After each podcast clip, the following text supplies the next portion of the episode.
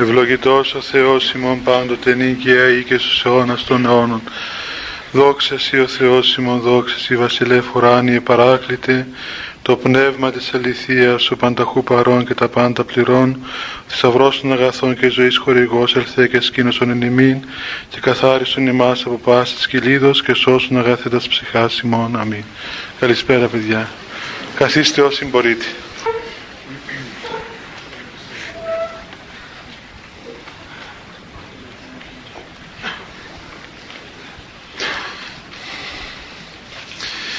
Είχαμε μπει παιδιά την προηγούμενη φορά στη μελέτη του κειμένου του Αγίου Βαπτίσματος, του μυστηρίου, του καθεαυτού μυστηρίου του Αγίου Βαπτίσματος. Και είχαμε πει όλα αυτά τα τις ενέργειες του Αγίου Πνεύματος που δίδονται μέσα στο, μέσα στο νερό το οποίο βέβαια εν συνεχεία δέχεται τον άνθρωπο βαπτιζόμενο και του δίδει, δίδει στον άνθρωπο όλες αυτές τις ενέργειες μετά αφού τελειώσουν οι εκφωνήσεις του διακόνου λέει εδώ η ακολουθία του μυστηρίου ότι ο ιερέας προσεύχεται μυστικός έχει μία προσευχή μεγάλη την οποία λέει ο ιερέας τη στιγμή που ο διάκονος λέει τις δικές του αιτήσεις.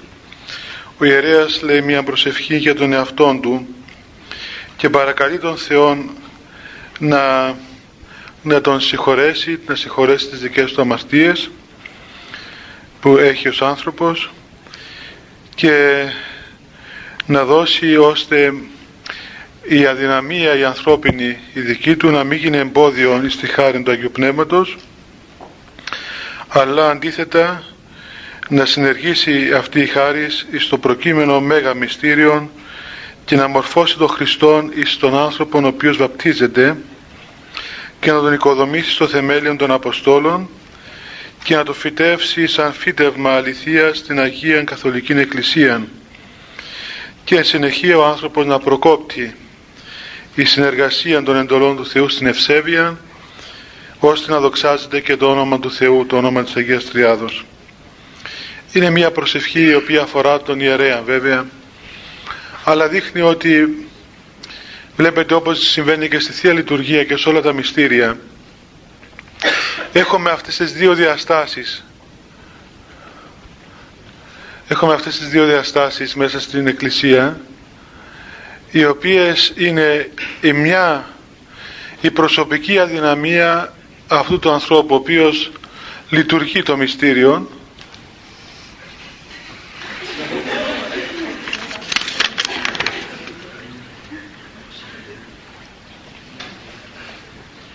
Ναι μην έχετε περιέργεια. Μετά θα μάθετε τι... τι. Ε, είναι λοιπόν το πρόσωπο ο ιερέας ο οποίος θέλει το μυστήριο και από την άλλη είναι η χάρη του Αγίου Πνεύματος η οποία ενεργεί και δίδει την εγκυρότητα στις ενέργειες της Εκκλησίας, στις ενέργειες της Ιεροσύνης. Και αυτό είναι πολύ βασικό μέσα στην Εκκλησία μας, στην Ορθόδοξη Εκκλησία, το οποίο πρέπει να γνωρίζουμε,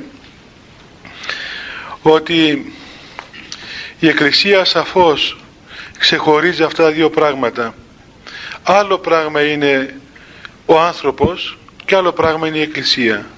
Ο άνθρωπος εδώ, ο άνθρωπος ιερέας εδώ, προσεύχεται και ομολογεί ενώπιον του Θεού τη δική του αδυναμία, τα δικά του πάθη, τη δική του ας πούμε ανθρώπινη ταλαιπωρία και παρακαλεί τον Θεό ώστε να μην γίνουν αιτία τα πάθη του και οι αμαρτίες του να εμποδιστεί χάρη του Αγίου Πνεύματος και από την άλλη προχωρεί στην, ε, ε, στην ενέργεια του, του μυστηρίου πιστεύοντας και γνωρίζοντας ότι ο Θεός είναι ο ενεργόν τα πάντα και όχι ο άνθρωπος. Αυτό γίνεται σε κάθε μυστήριο, σε κάθε ενέργεια της Εκκλησίας δηλαδή έχουμε μία προσευχή η οποία αφορά των λειτουργών της Εκκλησίας και μετά έχουμε τις ευχές της Εκκλησίας οι οποίες είναι ανεξάρτητες από την ποιότητα αυτού που ενεργεί το μυστήριο. Διότι υπάρχει αυτή η αντίληψη πολλές φορές και κυρίως, κυρίως οι αιρετικοί Οι αιρετικοί οι οποίοι προέρχονται από προτεστάντικες ε, παραφιάδες είναι αυτοί οι οποίοι χτυπούν την Εκκλησία, την Ορθόδοξη Εκκλησία έχοντας σαν βασικό επιχείρημα τις πολλές αδυναμίες που φαίνονται ανθρωπίνως μέσα στο σώμα της Εκκλησίας. Είτε αυτές οι αδυναμίες αφορούν τους κληρικούς, είτε αφορούν ακόμα τον πιστό λαό της Εκκλησίας. Δηλαδή λένε παραδείγματος χάρη μάρτυρες του Εχωβά, λένε πώς είναι δυνατόν η Εκκλησία σας να είναι ορθή Εκκλησία τη στιγμή που εσείς έχετε τόσα σκάνδαλα, οι χριστιανοί Ορθόδοξοι χωρίζονται, σκοτώνονται, γέμισαν οι φυλακές από Ορθοδόξους χριστιανούς, είναι κλέφτες, ψεύτες, ας πούμε, το ίδιο και οι παπάδες σας, οι δεσποτάδες σας, το ίδιο πράγμα είναι. Άρα λοιπόν δεν είστε σωστή εκκλησία, διότι ο Χριστός λέει ότι από τους καρπούς τους θα τους καταλάβετε. Αφού οι καρποί σας λοιπόν δεν είναι καλοί, άρα και η εκκλησία την οποία έχετε δεν είναι καλή, δεν είναι γνήσια εκκλησία του Χριστού. Βέβαια, ε, άμα ακούσει κανείς έτσι απλώς το, το θέμα, μπορεί κάπως να σκανδαλιστεί, να πει ότι κοίταξε πράγματι, ενώ εμείς λένε βέβαια, ενώ εμείς δεν έχουμε αυτά τα πράγματα, οι μάρτυρες του Ιεχωβά είναι πάντοτε ας πούμε χαμογελαστοί, ε, καλοί άνθρωποι, ευγενικότατοι, φρεσκοκτενισμένοι, ας πούμε φρεσκοπλημένοι, με καλούς τρόπους, είναι ε, στις συναθρήσεις τους δεν είναι σαν και εμάς που ξέρω εγώ γίνεται χάβρα πολλές φορές εκκλησία. Είναι πολύ ευγενικοί άνθρωποι. Και κάνουν και καλά έργα. Τραγουδούν. Αν, αν πάτε στις συναθρήσεις εγώ πήγαινα από μικρός διότι ε, ένα διάστημα ε, δεν ήξερα τι μου γινόταν οπότε ε, πήγαινα και, πήγα και σε αυτούς. Ναι ξέρετε είναι μια βιτρίνα παιδιά πράγματι είναι μια βιτρίνα. Έχω μια βιτρίνα δηλαδή λες μα τι καλοί άνθρωποι που είναι κοίταξε τι καλοί άνθρωποι που είναι. Όμως το ερώτημα είναι ότι η Εκκλησία στέκει πάνω στην ηθική ποιότητα των μελών της. Δηλαδή εμείς σώζουμε την Εκκλησία εμείς αγιάζουμε την Εκκλησία. Δηλαδή αν εμείς είμαστε Άγιοι αγιάζουμε την Εκκλησία με τη δική μας αγιότητα ή η Εκκλησία αγιάζει εμάς; Η Εκκλησία είναι Αγία. Η Εκκλησία είναι νύμφη του Χριστού. Είναι το σώμα του Χριστού είναι Αγία. Και η Εκκλησία αγιάζει τον άνθρωπο. Δεν είναι ο άνθρωπος που αγιάζει την Εκκλησία. Εμείς ξέρουμε και ομολογούμε και δεν το κρύβουμε ότι είμαστε άνθρωποι αδύνατοι. Με πολλές αδυναμίες, με πολλά πάθη, με πολλές αμαρτίες, πάρα πολλά πράγματα τέτοια. Τώρα να πιστέψω ή ότι ε, ξέρω εγώ μέσα στους αιρετικούς δεν υπάρχουν αδυναμίες, πολλού και δύο. Δεν είναι το ίδιο άνθρωπο όπως εμείς τι διάφορα να έχουν; Είμαστε όλοι άνθρωποι. Ποιος μπορεί να καυχηθεί ότι είναι τέλειος, είναι αλάνθαστος; Το να κρύβουμε τις αδυναμίες μας και να εμφανίζουμε μια βιτρίνα άλλη, αυτό δεν είναι ορθόδοξο. Δεν σας κάνει εντύπωση παιδιά ότι και στις πράξεις των Αποστόλων ακόμα και στο γεροντικό, άμα διαβάσετε βιούς Αγίων και το γεροντικό, τα βιβλία των Αγίων θα δείτε ότι οι Άγιοι έγραφαν τα πράγματα όπως ήταν και στις πράξεις των Αποστόλων οι ίδιοι Απόστολοι περιγράφουν μέσα πράγματα τα οποία ήταν υποτιμητικά για την Εκκλησία. Και το Ευαγγέλιο. Λέει ας πούμε εκεί το Ευαγγέλιο για τον Ιούδα ότι ήταν κλέπτης λέει ότι είχε το, ήταν το, είχε το ταμείο και είπε μια κουβέντα για εκείνη τη γυναίκα που άλυψε τα πόδια του Χριστού με το μύρο.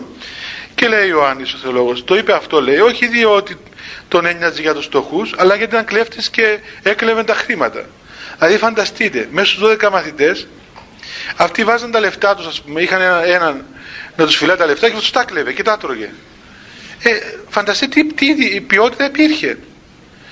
Και την ώρα που ο Χριστός μιλούσε για το πάθος, λίγες μέρες πριν το πάθος, τότε αυτοί οι δυο οι πρώτοι, ο Ιάκωβος και ο Ιωάννης, πιάσαν τη μάνα τους που ήταν συγγέννησα του Χριστού και τη βάλαν μπροστά εκεί να πάει να πει του Χριστού ότι κοίταξε τώρα που θα γίνεις ε, βασιλιάς να πεις να κάτσουν αυτή δεξιά σου και αριστερά σου οι δυο οι πρώτοι.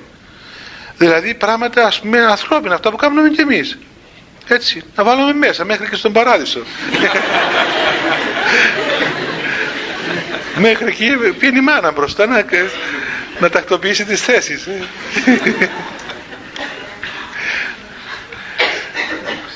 και όμως τα λέει το Ευαγγέλιο. Η πράξη των Αποστόλων συνέχεια. Σκάνδαλα, αδυναμίες, ε, αντεκλήσεις μεταξύ των χριστιανών, μεταξύ των αποστόλων, έτσι, μεταξύ των αποστόλων διαφωνίες και τα περιγράφει, δεν τα κρύβουν. Γιατί δεν τα κρύβει. Ακριβώς διότι η Εκκλησία δεν στέκει πάνω στην υποτιθέμενη ηθική τελειότητα των μελών της, αλλά στέκει αφ' αυτού της Εκκλησία πάνω στην αγιότητα την οποία της δει το Πνεύμα του Άγιον και συνεχεία ε, η Εκκλησία αγιάζει τον κόσμο. Φανταστείτε λοιπόν ένα νοσοκομείο το οποίο μέσα στο νοσοκομείο να λέει ότι αυτό το νοσοκομείο είναι τόσο καλό που δεν έχει κανένα άρρωστο. Είναι όλοι άρρωστοι, είναι υγιείς. Είχαμε ένα γεροντάκι στο Άγιον Όρος, ε, ο Γεροδημόκλητος στη Νέα Σκήτη. Αυτός ήταν βοηθός νοσοκόμος στο δεύτερο παγκόσμιο πόλεμο. Και ήταν τόσο περίφημο πρόσωπος στο Άγιον Όρος που λεγόταν ο Γεροδημόκλητος ο γιατρός. Ο γιατρός όταν του εντάξει δεν, ε, ήταν σε μια εποχή ας πούμε που έλαμπε στο Άγιον Όρος τότε που ήταν η μοναχή ήταν δεν είχε ας πούμε έτσι πολλούς μορφωμένους. Ε, μετά από τη δεκαετία του 75-80 το Άγιον Όρος γέμισε. Εκεί είχε, μπορεί να έχει και 30-40 γιατρούς. Έχει πάρα πολλούς γιατρούς μέχρι και καθηγητές πανεπιστημίων ιατρικής που είναι μοναχοί οπότε τέλος πάντων ο, ο παππούς ε, αισθανόταν λίγο δύσκολα διότι οι, οι, οι ιατρικές μέθοδοι του ήταν λίγο απερχιωμένες οπότε όταν του έλεγες καμιά φορά μάλλον όταν διηγόταν ας πούμε ότι πόσο καλός γιατρός ήταν, έλεγε. Εγώ, λέει, τον Μακαρίτη, τον Γερονέστορα, εγώ τον, ε, τον ε, θεράπευσα. Τον Μακαρίτη, τον άλλο. Ο άλλος Μακαρίτης. Όλου του Μακαρίτε του είχε τακτοποιήσει. Έναν, ένα ζωντανό δεν είχε. Θέλω να πω ότι αφού η Εκκλησία είναι νοσοκομείο έτσι είναι νοσοκομείο η Εκκλησία η οποία θεραπεύει τον άνθρωπο τότε λέει τι θα, θα καυχηθεί ένα νοσοκομείο ότι στο νοσοκομείο το δικό μας είναι όλοι ας πούμε τέλειοι ε τι νοσοκομείο τούτο; Εμείς θέλουμε νοσοκομείο που να έχει αρρώστους μέσα. Να έχει αρρώστους, να έχει τιμοθάνατους, να έχει ξέρω εγώ όλα αυτά τα πράγματα το οποίο να αποδεικνύει το νοσοκομείο αυτόν ότι αυτούς τους τιμοθάνατους όλους τους θεραπεύει. Και τους περιθάλπει και τους συντηρεί, τους κρατά τους πετάσει έξω γιατί να πεθάνουν επειδή είναι καταδικασμένοι θάνατον άρα τους αποκόπτει τους πετάσει. Όχι, τους κρατεί και τους συντηρεί. Δεν κρίνεται δηλαδή το νοσοκομείο από το πλήθος των, των αρρώστων. Ίσα ίσα όσο πιο πολλούς αρρώστους έχει μέσα τόσο πιο πολύ καλό νοσοκομείο θεωρείται. Ενώ άμα δεν μπαίνει κανένας στο νοσοκομείο είναι όλοι νοσοκόμες και γιατροί και αρρώστους στα κρεβάτια δεν έχει ε τότε κάτι συμβαίνει εδώ ας πούμε. Κάτι, μήπως είναι τίποτα άλλο εδώ δεν είναι νοσοκομείο. Γι' αυτόν τον λόγο πρέπει να το ξέρετε γιατί αφού είμαστε μέλη της Εκκλησίας και ζούμε σε αυτόν τον κόσμο όχι μόνο από τους αιρετικούς θα ακούμε συνεχώς αυτές τις προκλήσεις οι οποίες τέλος πάντων μας, ε, θέλουν να μας ταπεινώσουν ότι εμείς είμαστε ξέρω εγώ εξευτελισμένοι ανθρωπίνως αλλά και δόξα τω Θεώ είμαστε τόσο ζωντανός οργανισμός που κάθε λίγο ε, γίνεται και ένα, μια φασαρία μέσα στην εκκλησία ας πούμε οπότε βλέπετε το ένα μετά το άλλο διαδέχονται τα, οι αδυναμίες, τα σκάνδαλα ξέρω εγώ και ερχόμαστε, ερχόμαστε αντιμέτωποι με το ερώτημα αυτό το οποίο θέτει και η ιδέα συνείδησης μας καμιά φορά τι γίνεται λένε οι άνθρωποι εάν αυτοί που είναι άνθρωποι της Εκκλησίας ενεργούν κατά αυτόν τον τρόπο τότε εμείς τι να πούμε πλέον; Εμείς τι θα κάνουμε; Άρα, άρα δεν είχε τίποτα δεν στέκουν, είναι όλα ψέματα. Βέβαια αυτά είναι πρόχειρες απαντήσεις. Δεν είναι έτσι. Το θέμα είναι ότι πρέπει να ξέρουμε ότι μέσα στην Εκκλησία υπάρχει αυτή η ανθρώπινη κατάσταση.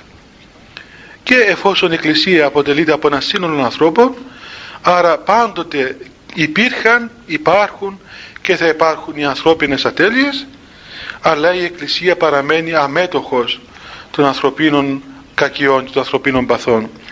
Γι' αυτόν τον λόγο και όταν, όταν και ο ιερέας ακόμα ε, θέλει να προχωρήσει στην ενέργεια των μυστηρίων τότε θεωρεί υποχρέωση καθήκον να παρακαλέσει τον Θεό για τον εαυτόν του πρώτα. Όπως λέμε και στη Θεία Λειτουργία υπέρ των ημετέρων αμαρτημάτων και έπειτα των του λαού αγνοημάτων. Δηλαδή πρώτα παρακαλούμε για τις δικές μας αμαρτίες που είναι πάρα πολλές και εν συνεχεία προχωρούμε να κάνουμε το έργο αυτό το οποίο ο Θεός μας ένταξε με τη χάρη του Αγίου Πνεύματος. Και αφού λοιπόν τελειώσει αυτή η προσευχή τότε προχωρά κανονικά πλέον όπως λέει εδώ η ακολουθία του Αγίου Βαπτίσματος λέγει την ευχή την πιο κάτω μεγαλοφόνος και μεταφόβου Θεού και εξ όλης ψυχής και συντετριμένης καρδίας δηλαδή λέει την προσευχή η οποία πλέον στέκει και είναι εδρασμένη πάνω στην χάρη της ιεροσύνης και όχι πάνω στη δική του αγιότητα. Με τα φόβου Θεού μεγαλοφόνος να ακούν οι άνθρωποι και εξ όλης ψυχής και συντετριμένης καρδίας. Βλέπετε πως προσεύχεται ένας άνθρωπος. Δηλαδή αυτά είναι τα γνωρίσματα της προσευχής. Όταν προσευχόμαστε έχουμε φόβο Θεού Δηλαδή όταν λέμε φόβο Θεού παιδιά δεν εννοούμε ότι φοβόμαστε τον Θεό όπως φοβόμαστε ένα κλέφτη να πούμε ή φοβόμαστε ξέρω εγώ μη μας τιμωρήσει. Ο φόβος του Θεού και όταν λέμε στην Εκκλησία με τα φόβου Θεού ή να έχουμε φόβο Θεού, αρχή σοφίας, φόβος Κύριου κτλ. Ο φόβος του Θεού στην πνευματική ζωή είναι ε, η αίσθησης η αίσθησης του ίδιου του Θεού η οποία αίσθησης δημιουργεί μέσα στην ψυχή του ανθρώπου την πραγματικότητα της υπάρξεως του Θεού όπως είναι.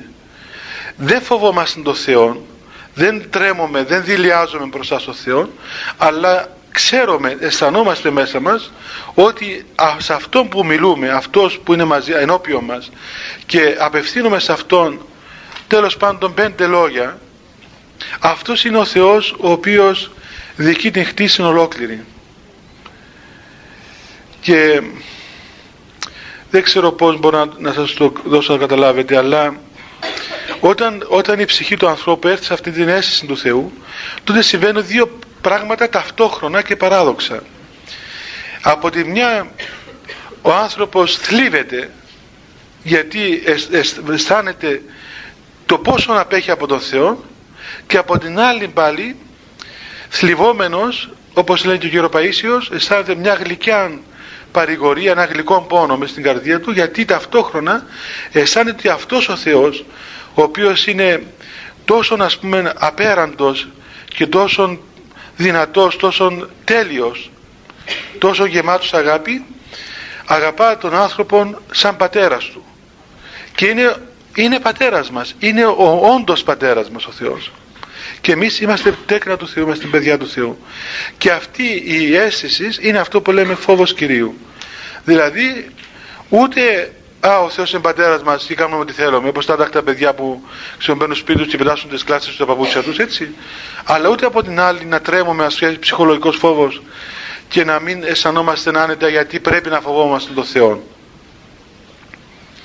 Και πρέπει να ξέρετε ότι και μέσα στην Εκκλησία πολλές, πολλά πράγματα τα οποία λέγονται δεν είναι όπως τα εννοούμε εμείς σήμερα.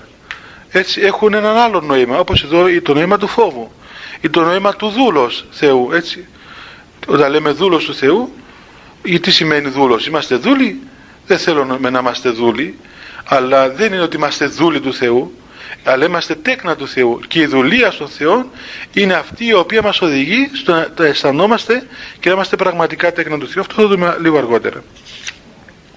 Αρχίζει λοιπόν μία ευχή εδώ παιδιά η οποία είναι πολύ σημαντική και πολύ ωραία η οποία έχει σαν πρόλογο που το εξής ότι ε, είναι ένας, ένας, ε, ένας έπαινος ας το πω έτσι, μια δοξολογία του Θεού και διηγάται, διηγείται όλα τα στοιχεία της δημιουργίας. Δηλαδή ότι ο Θεός είναι μέγας και είναι θαυμαστά τα έργα του και κανένας λόγος δεν μπορεί να είναι ικανός να διηγηθεί τα μεγαλεία του Θεού ότι εκ του μη όντως έκαμε τα πάντα ότι με την δύναμη του συνέχει τη χτίση και δική τον κόσμο ότι εσυνάρμοσε τη χτίση και έδωσε τους καιρούς και τις εποχές και είναι ενώπιον του Θεού τρέμουν οι δυνάμεις τον υμνείο ήλιος, η σελήνη τα άστρα, το φως, η άβυση, οι πηγές. Ότι εξέτεινε τον ουρανό σαν δέρμα σαν ένα μεγάλο δέρμα τρόποντινά όπως τον καταλάβαιναν οι άνθρωποι και εστερέωσε τη γη πάνω στα, πάνω στα νερά και επερετύχησε τη θάλασσα με τον άμμον. Και ότι έδωκε τον αέρα να κινείται κανονικά ησυχία και τις δυνάμεις των αγγέλων, των αρχαγγέλων, των σεραφείμ, των χεροβίμ τα οποία ε, υπηρετούν και δοξολογούν τον Θεό και ότι αυτός ο Θεός ο οποίος διηγείται εδώ ο οποίος είναι απερίγραπτος, είναι άναρχος, είναι ανέκφραστος ήρθε στην γη και έλαβε μορφή δούλου και έγινε με μας κατά πάντα όμοιος και λέει ένα ωραίο λόγο εδώ η ευχή παιδιά. Και σας συνιστώ να, να αγοράσετε να βρείτε αυτή την ακολουθία του βαπτίσματος να τη διαβάσετε, τη μελετήσετε, δηλαδή πόσο ωραία πράγματα, πόσο, πόσο σπουδαίο πράγμα είναι και για να καταλάβετε με το πόσα, πόσο πλούσιος η Εκκλησία μας έκαμε όταν μας ευάπτισε. Και να καταλάβουμε και από την άλλη πόσο φτωχοί είμαστε σήμερα που το μόνο που μας νοιάζει στο βάπτισμα είναι το βίντεο και τίποτα άλλο. και βλέπει κανείς κάτι χαμόγελα, ας πούμε, έτυχε να δω τελευταία κάπου ήμουν και επειδή εγώ δεν πάω σε βαπτίσεις τέλος πάντων ε, κάποιος συγγενής μου λέει να σου δείξουμε ε, το, την ταινία του που βαπτίσαμε το παιδάκι μας κάποιο συγγενικό μου μωρό. Ε, λέω δείξτε μου να δω κι εγώ τι έγινε. Είδα βέβαια όλη την τραγωδία του βαπτίσματος.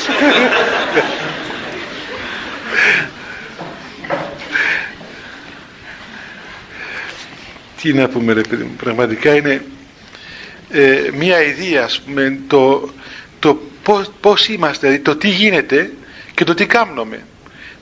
Έβλεπες τον καημένο τον ιερακή να προσεύχει να λέει όλα αυτά τα πράγματα και όλοι κοίταζαν στο βίντεο. Χαμόγελα από εδώ χαμόγελα από εκεί. Τραγικότητα η οποία δεν ξέρουμε. Πραγματικά διαρωτάται κανείς άρα για αυτά τα πράγματα έχουν, έχουν διόρθωση; Μπορεί να διορθώσει κανένας. Πώς θα διορθώσεις; Ποιος τολμά τώρα πες τώρα της ε, κουμέρας πως τη λένε εκεί της, ε, αυτής μη βγάλει βίντεο. Σου βγάλει τα μάτια σου. Πού να τολμήσεις να πεις τέτοια πράγματα ή να πεις στο γάμο να μην, να μην γίνει αυτή η φασαρία όλη. Τέλος πάντων τουλάχιστον παιδιά εσείς είστε καλλιεργημένα παιδιά μορφωμένα παιδιά. Όταν πάτε να παντρευτείτε ένα από τα παιδιά σας προσέχετε εντάξει δεν λέω ας πούμε αν θέλετε να βγάλετε μια ταινία αναμνηστική ας βγει με έναν τρόπο σεμνόν όμως έτσι να μην είναι το κέντρο του βάρους η ταινία αλλά το κέντρο του βάρους είναι το μυστήριο. Καλά το καταλαβαίνω ότι μπορεί για η ανάμνηση να χρειάζεται κανείς κανόν είναι. Εντάξει αφού υπάρχουν τα μέσα αλλά με έναν τρόπο διακριτικό. Διακριτικό να μην είναι ας πούμε το, το κέντρο του μυστηρίου να είναι ας πούμε το μηχάνημα εκείνο. Λοιπόν λέει, λέει εδώ ότι αυτός ο Θεός ο οποίος έκαμε τα πάντα και διοικεί την χτίση έχει πολλούς έξω ρε παιδιά. Τι θα γίνει εκεί έξω. Ε; δεν τους λυπάστε να έρθουν μέσα. Ε; άντε Παντελή.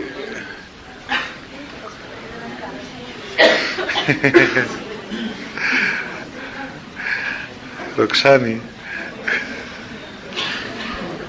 Λοιπόν αυτός ο Θεός λέει ούγαρ έφερες δέσποτα διασπλάχνα ελέους σου θεάστε υπό του διαβόλου τυραννούμενον το γένος των ανθρώπων αλήθες και έσωσας ημάς. Αναφέρεται στο Θεό λοιπόν και λέει ότι εσύ ο οποίος έκαμες όλη αυτή τη δημιουργία όλη αυτή τα μεγαλεία ούγαρ έφερες δέσποτα διασπλάχνα ελέους σου θεάστε υπό του διαβόλου τυραννούμενον το γένος των ανθρώπων δηλαδή δεν μπορούσες δεν ήταν κάτι ενώ μπορείς να κάνεις τα πάντα είσαι παντοδύναμος εν τούτης δεν μπορούσες να ανεχθείς τροποντινά δεν μπορούσες να, να υποφέρεις δεν μπορούσες να, αποφέρεις, να υποφέρεις.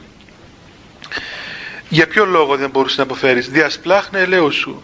Διότι έχεις σπλάχνε ελέους έχεις τέτοια καρδιά στο πούμε έτσι τέτοια καρδιά γεμάτη έλεος και γεμάτη αγάπη που αυτή η θεϊκή σου καρδιά δεν μπορούσε να βλέπει δεν μπορούσε να ανεχθεί να βλέπει θεάστε υπό το διαβόλου τυραννούμενον το γένος των ανθρώπων δεν μπορούσε να βλέπει να τυραννείται το γέρος των ανθρώπων από τον διάβολο αλλά ήρθες και έσωσας εμάς αλλά ήρθες και μας έσωσες ξέρετε ότι αυτές οι ευχές οι οποίες γράφησα με το Πνεύμα του Άγιον και γράφτηκα σαν, σαν το ξεχύλισμα ε, αυτής της καρδιάς των Αγίων ακριβώς. Ε, μιλούν με έναν πολύ έτσι συνταρακτικών τρόπων όμως χρειάζεται παιδιά για να καταλάβουμε τις ευχές να τις ζήσουμε να είμαστε σε αυτήν το, τη συχνότητα των Αγίων. Όπως βλέπετε καμιά φορά κάτι ποίηματα σύγχρονα που γράφονται ας πούμε. Και ε, φέρνουν κάτι συλλογές κάτι συλλογές να πούμε. Και τώρα έχει πολλούς ποιητές πλέον όλοι οι άνθρωποι γράφουν ποίηματα συνήθως και τα εκδίδουν κιόλας. και μπορεί να ε, ανοίξεις ξέρω εγώ μου φέρνουν και εμένα κάτι ποιητικές συλλογές. Έχουν γούστο είναι ωραίες δηλαδή μερικές ε, αλλά είναι ανοίγεις μια σελίδα ας πούμε και γράφει καλησπέρα σας ποίημα.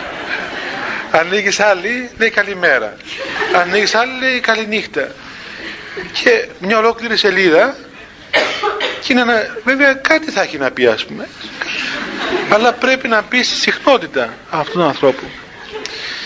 Το ίδιο πράγμα και οι ευχές της Εκκλησίας. Πρέπει να πούμε στη συχνότητα των Αγίων για να καταλάβουμε πως οι Άγιοι είχαν αυτήν την, αυτήν την αίσθηση του Θεού και ακριβώς έχοντας την αίσθηση μπορούσαν και εξέφραζαν το περιεχόμενο της καρδιάς τους είτε δια των κειμένων των ευχών είτε δια των ύμνων όπως και τα τραγούδια τα τραγούδια που κυκλοφορούν σήμερα είναι έκφρασης ακριβώς αυτού του του, του περιεχομένου του ανθρώπου. Να σας πω ότι χαίρομαι παιδιά. Δεν ξέρω αν, αν τα ακούσατε εσείς το πράγμα. Πήγαινα μια μέρα στη Λεμεσό όταν κάποιος άνθρωπος ε, είχε το ραδιόφωνο μέχρι που να βρω το θάρρος να του πω το κλείσει ε, είχε ένα τραγούδι. Δεν ξέρω αν το, το ακούσατε ένα τραγούδι λέγεται Μοναξιά το ξέρετε; Ακούστε το λοιπόν είναι ένα πολύ ωραίο τραγούδι δηλαδή δεν ξέρω ποιος το τραγουδά αλλά λοιπόν, μοναξιά λέγεται ε, μιλάει εκεί ε, μιλάει δεν είναι, είναι σύγχρονο τραγούδι δηλαδή Μα να ακούσετε από τη μια σου έρχεται να γελάσει. Εγώ που το θυμάμαι γελάει, διότι λέει μοναξιά και κάνει ένα α, και όπως, όπως τον πιάνω από τον λαιμό και τον... για να δείξει, για να δείξει, κοιτάξτε, εγώ νομίζω έτσι, έτσι το ερμήνευσα βέβαια, δεν ξέρω. Νομίζω το ερμήνευσα ότι τόσο, τόσο αποπνιχτική ας πούμε μοναξιά, που σαν να βγάζει μια τελευταία κραυγή ας πούμε άνθρωπος. Όμως, αυτό το πράγμα, αυτό το τραγούδι φανταστείτε να ακούσει ένας μοναξιασμένος άνθρωπος τα μεσάνυχτα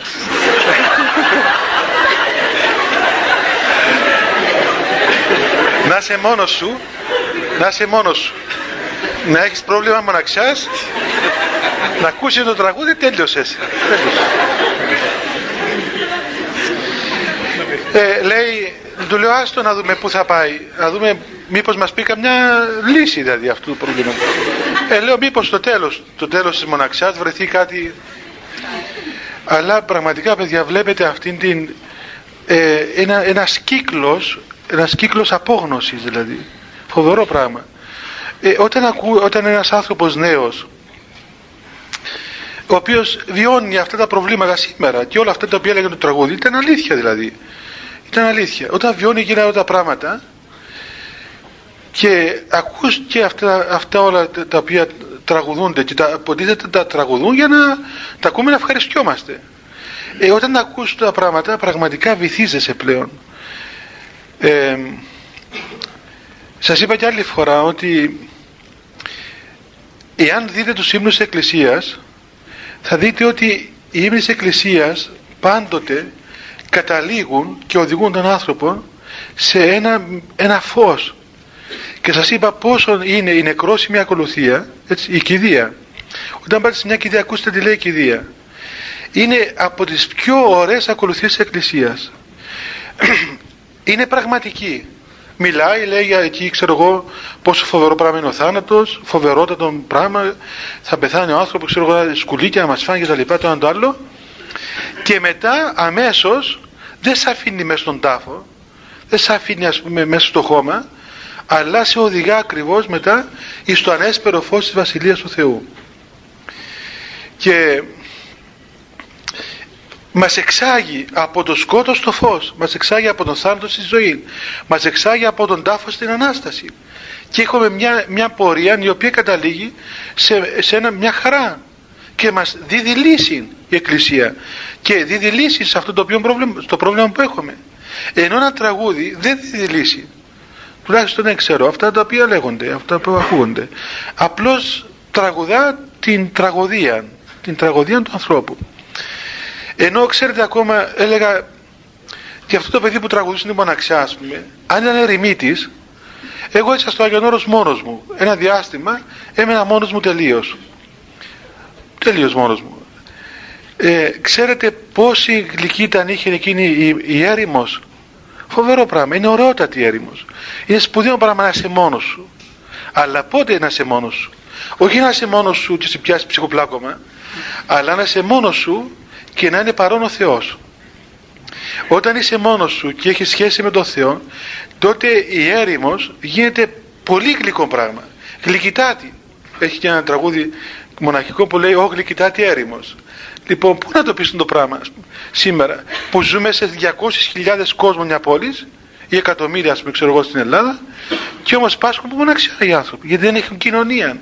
Δεν υπάρχει κοινωνία όταν είσαι μόνος σου μέσα στην έρημο και έχεις κοινωνία με τον Θεό τότε λύνεται το πρόβλημα διότι αποκτάς προσωπική σχέση και με τον Θεό και για το Θεό με τον κόσμο όλων. Όταν δεν έχεις σχέση με τον Θεό, μπορεί να ζεις μέσα σε εκατομμύρια κόσμων και όμως να βιώνεις αυτήν την τραγωδία της μοναξιάς η οποία πνίγει τον άνθρωπο. Σε συθλίβει και δεν σου βρίσκει λύση και η μόνη λύση είναι το χάος, το κενό, το μηδέν.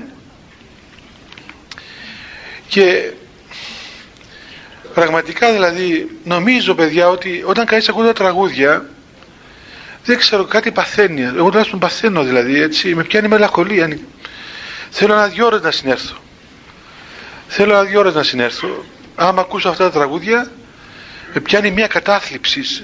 Δεν ξέρω θυμάμαι που είμαστε μικροί σπίτι μας βάζαν δεν ξέρω όταν υπάρχουν βάζαν, είχε μια εκπομπή νομίζω το, το ΡΙΚ τότε που έλεγε τραγούδια δωματίου. Αυτά υπάρχουν ακόμα. Μουσική δωματίου. Ξεπεράστηκε τώρα αυτά. Πριν 30 χρόνια δηλαδή.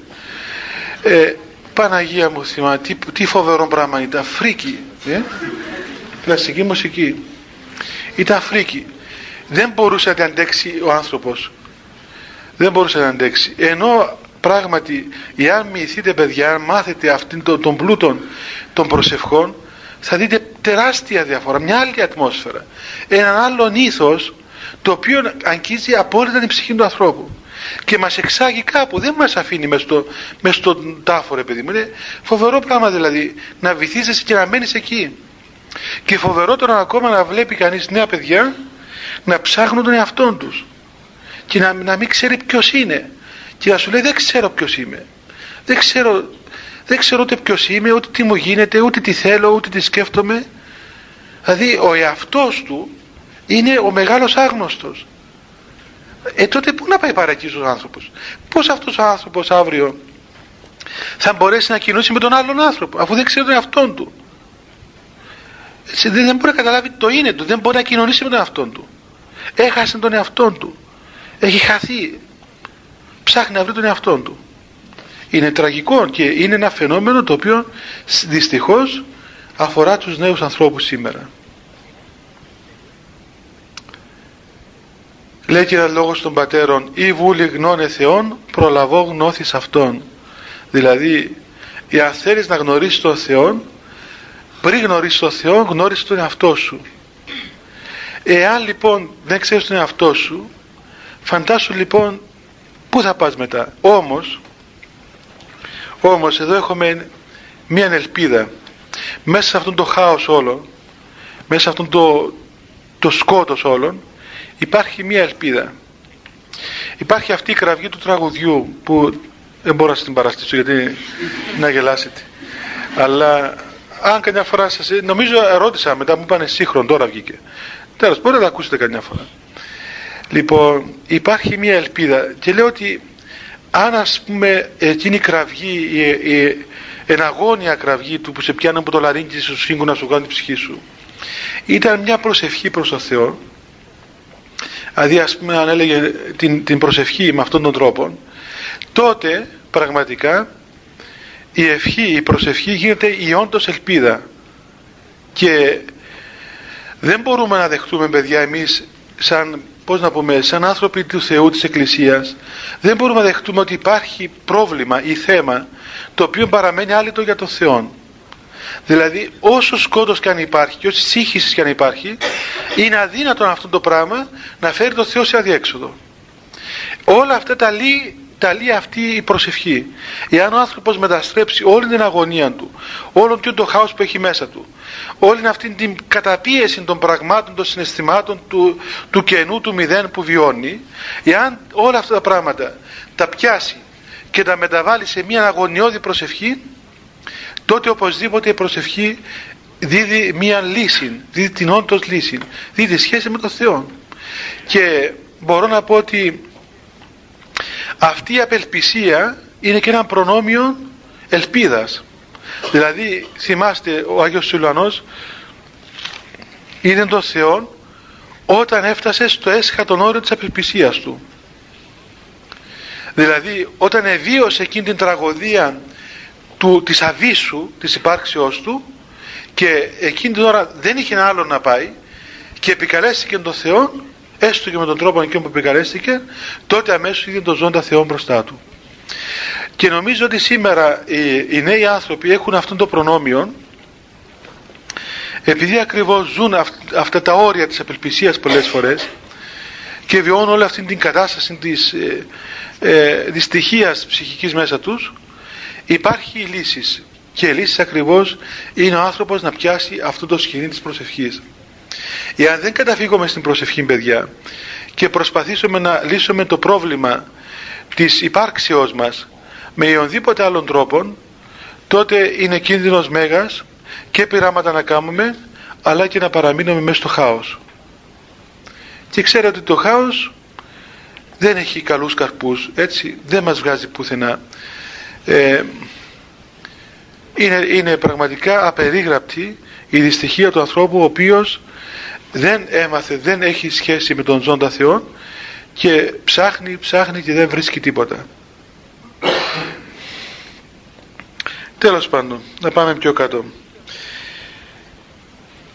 Ομολογούμε λοιπόν την χάρη, λέει η προσευχή, κηρύττουμε το έλεον, δεν κρύπτουμε την ευεργεσία του Θεού και μιλά για όλη την, την, την δημιουργία. Και μετά λέει για τα Ιορδάνια ρήθρα, τα, τα νερά του Ιορδάνου τα οποία αγίασαν όταν έστειλε το πνεύμα του Άγιον και σύντριψαν τα σκεφαλά των δρακόντων και μετά λέει φτάνει στην ώρα ακριβώς της επικλήσεως του Αγίου Πνεύματος. Αυτός ουν φιλάνθρωπε βασιλεύ πάρεσο και νύντια της επιφυτίσεως του Αγίου σου Πνεύματος και αγίασον το είδος τούτο. Αυτός λοιπόν εσύ ο μεγάλος, ο θαυμαστός, ο εξαίσιος, ο απερίγραπτος, ο ακατάληπτος, όλα, όλος αυτός ο Θεός έλα και τώρα με την επιφύτηση του Αγίου Πνεύματος και αγίασον των νερών αυτών. Βλέπετε λοιπόν παιδιά ότι η Εκκλησία όπως είπαμε και άλλες φορές έχει μία δύναμη μεταμορφωτική. Έχει μία δύναμη η οποία αγιάζει τα πάντα.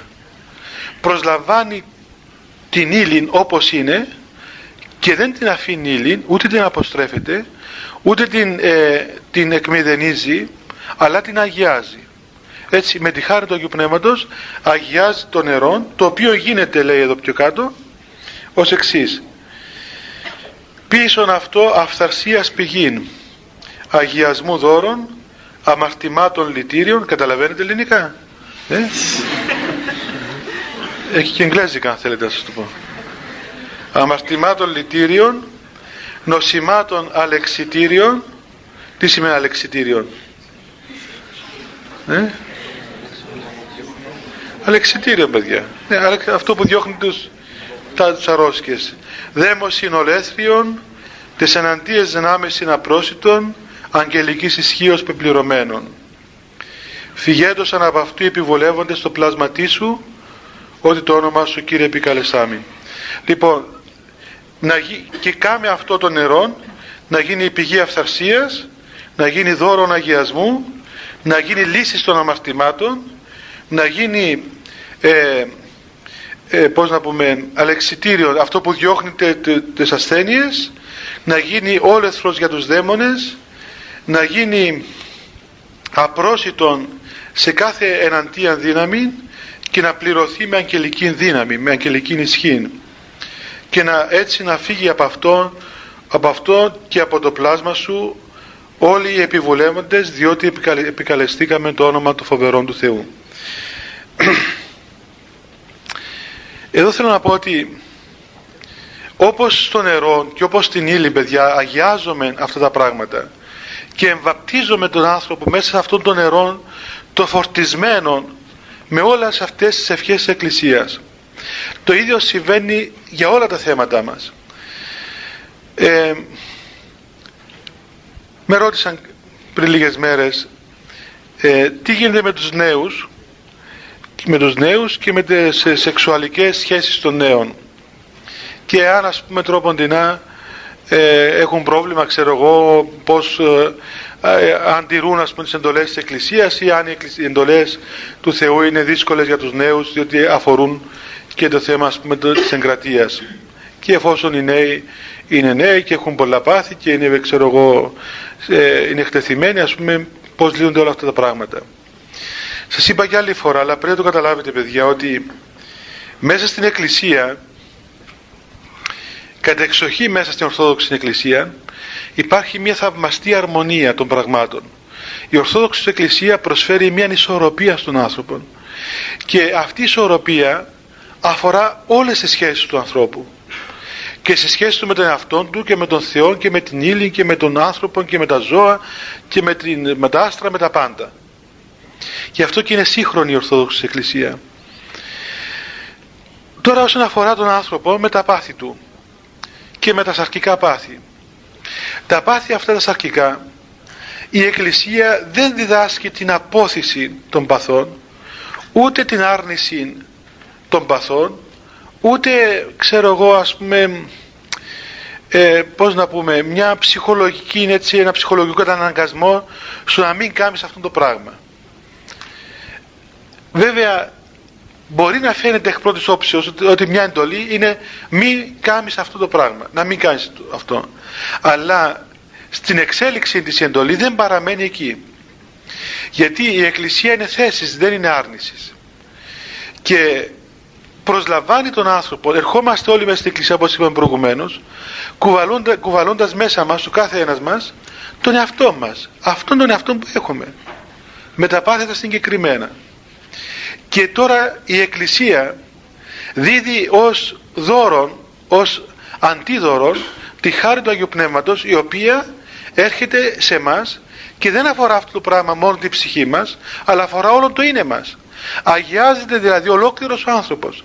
Αγιάζεται η ψυχή μας και το σώμα μας και ο νους μας και η καρδιά μας και οι αισθήσεις μας και τα μέλη μας και η νεφρή μας και η καρδιά μας όλα αν διαβάσετε την, την ευχαριστία της Θείας ε, Κοινωνίας όταν κοινωνούμε λέει εκεί ακριβώς ότι μιλάει για το σώμα και το αίμα του Χριστού οποίο ε, αγκαλιάζει και ευεργετεί όλων των άνθρωπων όλων το είναι του ανθρώπου, ολόκληρον των άνθρωπων μέχρι μυελού οστέων ας πούμε έτσι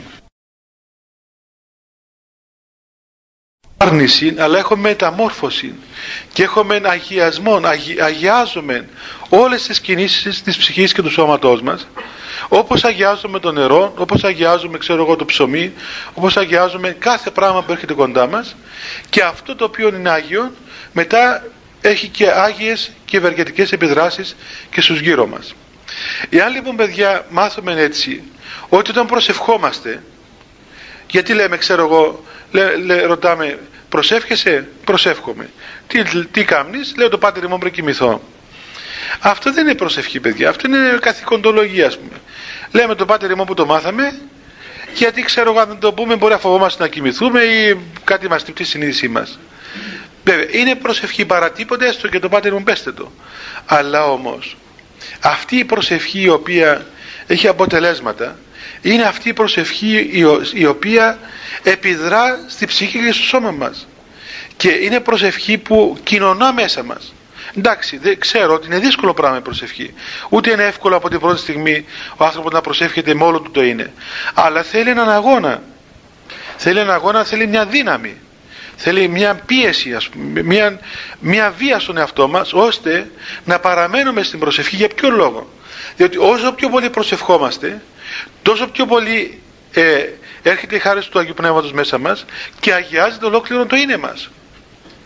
Και είναι δεδομένο και παρατηρημένο παιδιά ότι ο νους μας ο οποίος είναι τόσο άστατος και τρέχει εδώ εκεί όταν μάθει να προσεύχεται ο νους του ανθρώπου τότε πάβει πλέον να αρέσκεται στο να κολλά πούμε, στην αμαρτία αλλά έχει αποκτά μια πνευματική υγεία ο νους και η διάνοια και όλη η καρδιά μας και δεν θέλει την αμαρτία.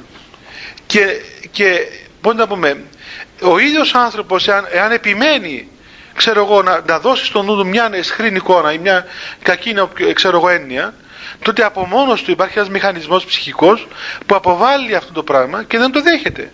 Γιατί, γιατί απέκτησε μια υγεία απέκτησε μια σχέση ζώσα σχέση με τη χάρη του Αγίου Πνεύματος. Έτσι ξέρετε όλος, όλο το είναι το ανθρώπου παιδιά αγιάζεται και τότε μπορούμε να πούμε ότι έχουμε αυτές τις ωραίες, τις καλές τις άγιες σχέσεις με όλους τους ανθρώπους γύρω μας. Και είμαστε πράγματι ελεύθεροι. Γιατί ελεύθερος είναι ο απαθής άνθρωπος ο οποίος βλέπει τον άλλον σαν άνθρωπον. Δεν το βλέπει τον άλλον ούτε σαν άνδρα ούτε σαν γυναίκα ούτε σαν μαύρο ούτε σαν άσπρο ούτε σαν εχθρό ούτε σαν φίλον ούτε σαν γέρον ούτε σαν νέον ούτε σαν σοφόν ούτε σαν ξέρω εγώ αφελή αλλά βλέπει τον άλλο σαν άνθρωπο και έτσι κινείται ελεύθερα δεν έχει πρόβλημα ούτε φοβάται, ούτε υποπτεύεται, ούτε κινδυνεύει, ούτε αισθάνεται ξέρω εγώ τι θέλω να το φάνε, ούτε τίποτα. Έχει μια ελευθερία. Γιατί, διότι διαβλέπει, έμαθε δια της χάριτος που ε, εξοικειώθηκε η ψυχή του, μαθαίνει ο άνθρωπος να βλέπει πίσω από τα σύννεφα. Γιατί όλοι μας, ξέρετε όλοι μας παιδιά, είμαστε συννεφιασμένοι. Έτσι.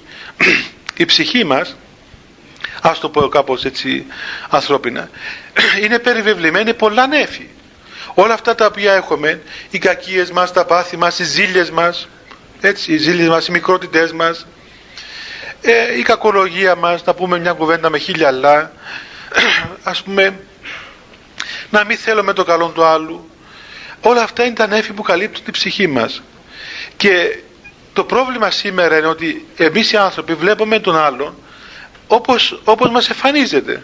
Το βλέπουμε τον άλλο που μας μισά. Και αφού μας μισά, άρα τουλάχιστον ξέρω εγώ έχω, αισθάνομαι την ανάγκη να είμαι να αμυνθώ απέναντί του. Να είμαι σε στάση άμυνας. Μα όταν είμαι σε άμυνα, το δεν μπορώ να τον αγαπώ τον άλλον άνθρωπο. Ε, βέβαια πώς θα τον αγαπήσω λέμε αφού ο Κύριος πάει να με κακοποιήσει. Με μισά, με κατηγορά με, με, ξέρω εγώ, με κακοποιά ας πούμε. Μόνο όταν ο άνθρωπος καθαρίσει την ψυχή του τότε φεύγει αυτή, αυτά τα νέφη από μόνος του άνθρωπος και βλέπει τον άλλον άνθρωπο σαν εικόνα Θεού. Και δεν το βλέπει ότι το μίσα δεν το βλέπει, όχι πως είναι βλάκας και το βλέπει τα βλέπει, τα ξέρει όλα τα βλέπει. Αλλά έχει ας πούμε μια άλλη αίσθηση του ανθρώπου. Και έχει πολύ ωραίες σχέσεις μετά με τον άλλον άνθρωπο, δεν έχει πρόβλημα. Και καταλαβαίνει αυτό που λέει ο Χριστός ότι αυτό που είπε και το λέμε συνέχεια να αγαπούμε ένα τον άλλο και νομίζουν τόσο απλό ότι τελικά είναι το κλειδί του Ευαγγελίου ολόκληρου.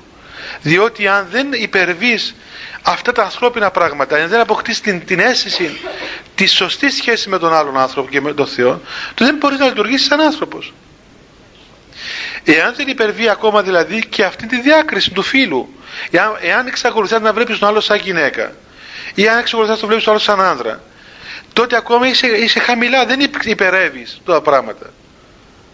Και η Εκκλησία ακριβώς και δια του γάμου ακόμα μας καλεί να υπερβούμε τις διακρίσεις αυτές.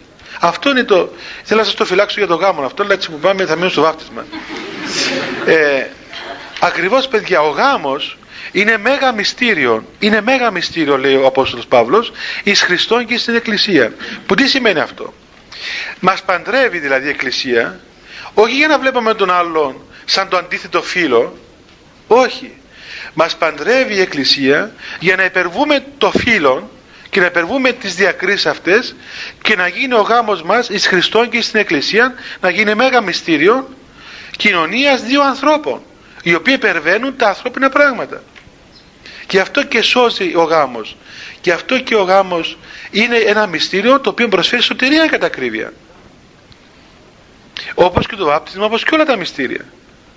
δεν είναι ο γάμος μια, δεν είναι ευλογή εκκλησία ξέρω εγώ μια παράνομη σχέση που πρώτου γάμου είναι παράνομη και μετά το γάμο είναι ευλογημένη έτσι δεν ευλογεί αυτό το πράγμα η εκκλησία ευλογεί αυτήν την ένωση των δύο ανθρώπων εν Χριστώ η οποία έχει σκοπό ακριβώς την τελείωση αυτών των ανθρώπων και ό, όλη, όλη η σχέση της εκκλησίας αυτή λοιπόν ο αγιασμός του νερού, των υδάτων της κτήσης, των πάντων αγιάζουμε τις πέτρες, αγιάζουμε το χώμα, αγιάζουμε τα δέντρα, αγιάζουμε τα φρούτα, αγιάζουμε τα ρούχα μας, αγιάζουμε τα πάντα μέσα στην εκκλησία παιδιά έτσι.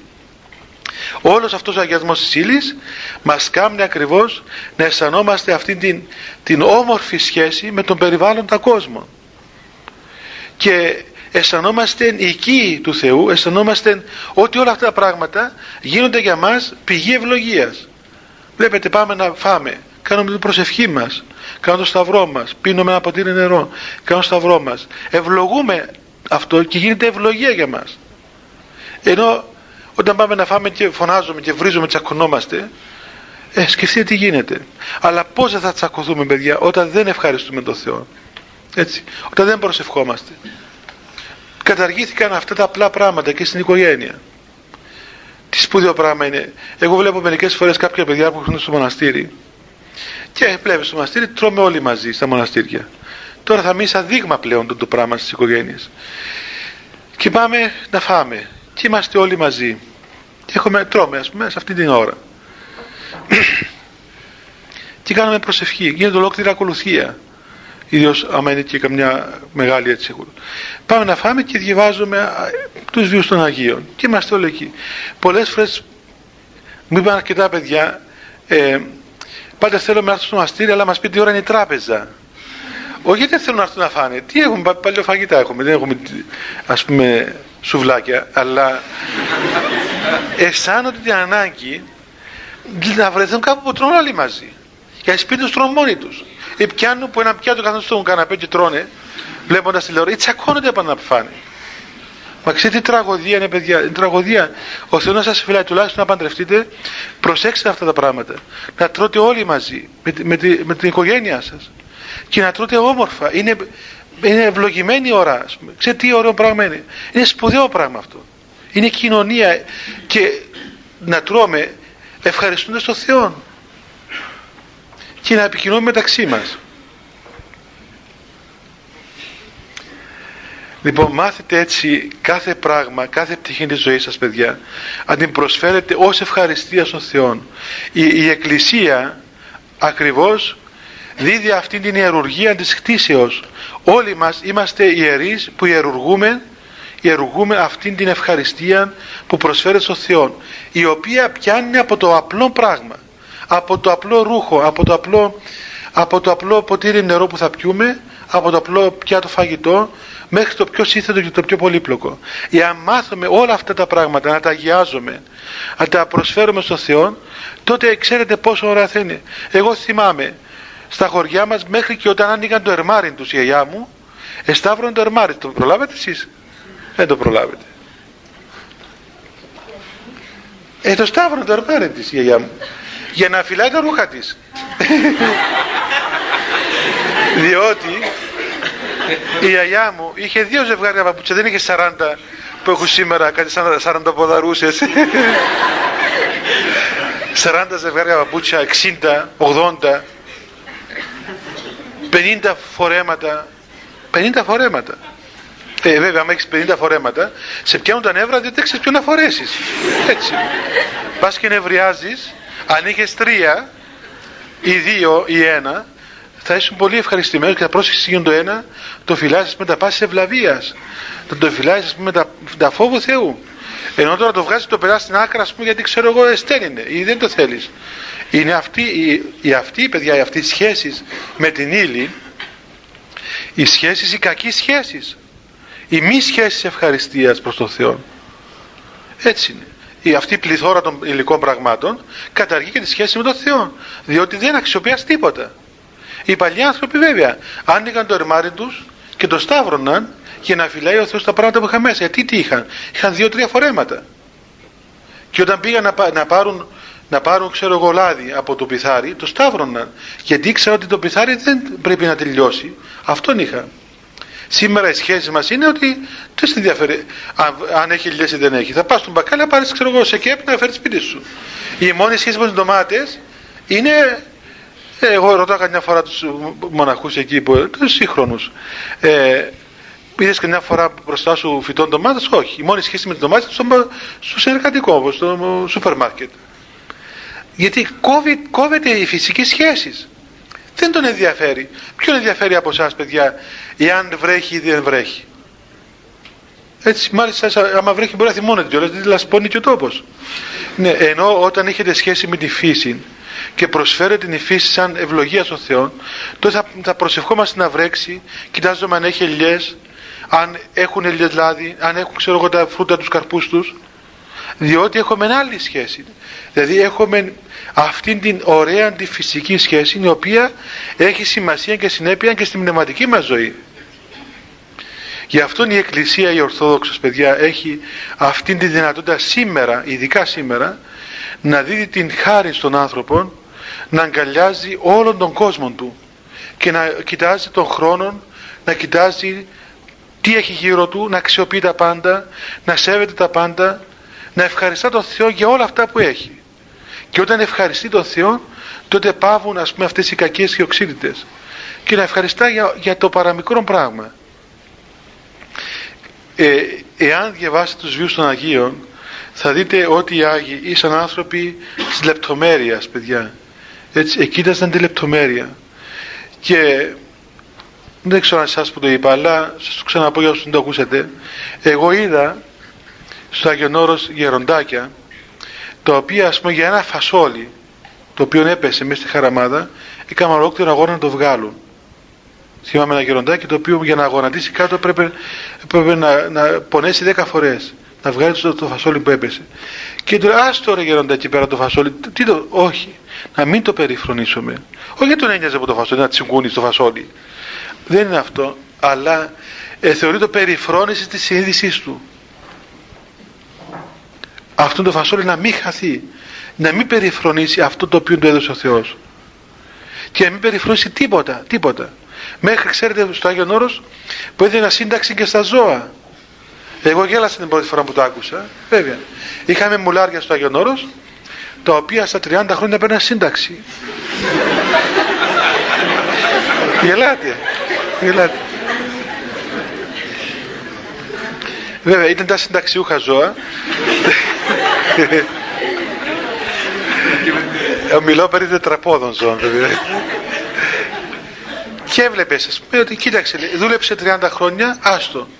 Ούτε το σκότωνα, ούτε το πέταγαν τίποτα. Το, το φύλαγαν εκεί να πεθάνει από μόνο του.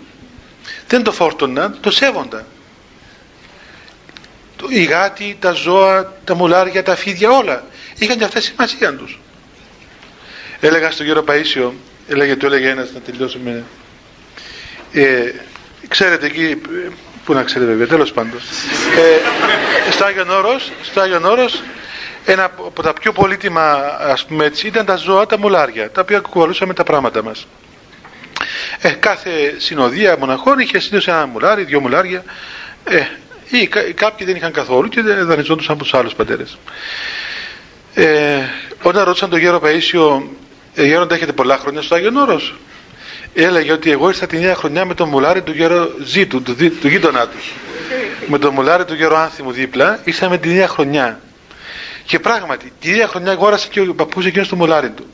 Και ο γέροντας το έλεγε ακριβώς αυτό για να δείξει ότι δεν είναι τα χρόνια στο Άγιον Όρος, τα οποία κάνουν έναν άνθρωπο Άγιο, ας πούμε, καλό μοναχό, διότι και αν μουλάρι μπορεί να έχει 40 χρόνια στο Άγιον Όρος, αλλά ε, παρέμεινε το ίδιο, ας πούμε, δεν ε, έγινε κανένα μεγάλο Άγιο Μουλάρι, ας πούμε. Να παίρνω με την ευχή του, έμεινε και που ήταν. και που ήταν. Λοιπόν, παιδιά, κάτι ανακοινώσεις εδώ. Η πρώτη είναι ότι ο Όμιλος Ορθόδοξης και Ελληνικής Παράδοσης ε, λέει ότι θα γίνει αγρυπνία στις 4 προς 5 Φεβρουαρίου Πέμπτη προς Παρασκευή ημέρα της Αγίας Αγάθης. Η αγρυπνία θα αρχίσει στις 8 παρατέταρτο και θα τελειώσει γύρω στις 1 παρατέταρτο. Εδώ μάλλον. Ναι. Εδώ στο εκκλησάκι αυτό. Στις 4 5 Φεβρουαρίου. Επίσης, ε, μία άλλη ανακοίνωση λέει ότι έξω από τον ναό θα πολλούνται λαμπάδες για βοήθεια της Ιεράς Μονής Αγίου Γρηγορού του Παλαμά Θεσσαλονίκης. Λοιπόν, ευχαριστούμε. Και άλλη λέει, ναι, ότι δεν θα σταματήσουμε τις ομιλίες εδώ. Δεν θα σταματήσουμε. Μην ανησυχείτε. Γι' αυτό πρέπει να σας πω και την επόμενη.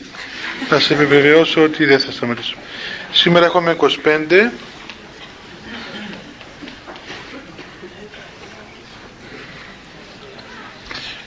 25 8 όχι 8 όχι ναι 8 8 παιδιά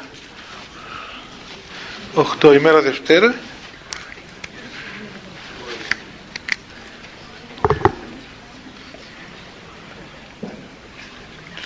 Λοιπόν, την ώρα θα είμαστε εδώ, έτσι; Θα κάνουμε προσευχή, παιδιά, και να πηγαίνω.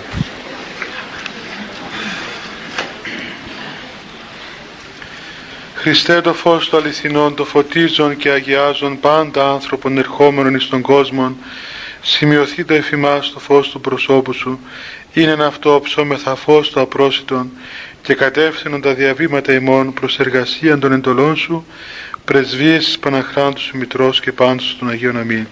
Διευχών των Αγίων Πατέρων ημών, Κύριε σου Χριστέ ο Θεός, ελέησον ημάς αμήν. Καλό βράδυ παιδιά, Θεός μαζί σας.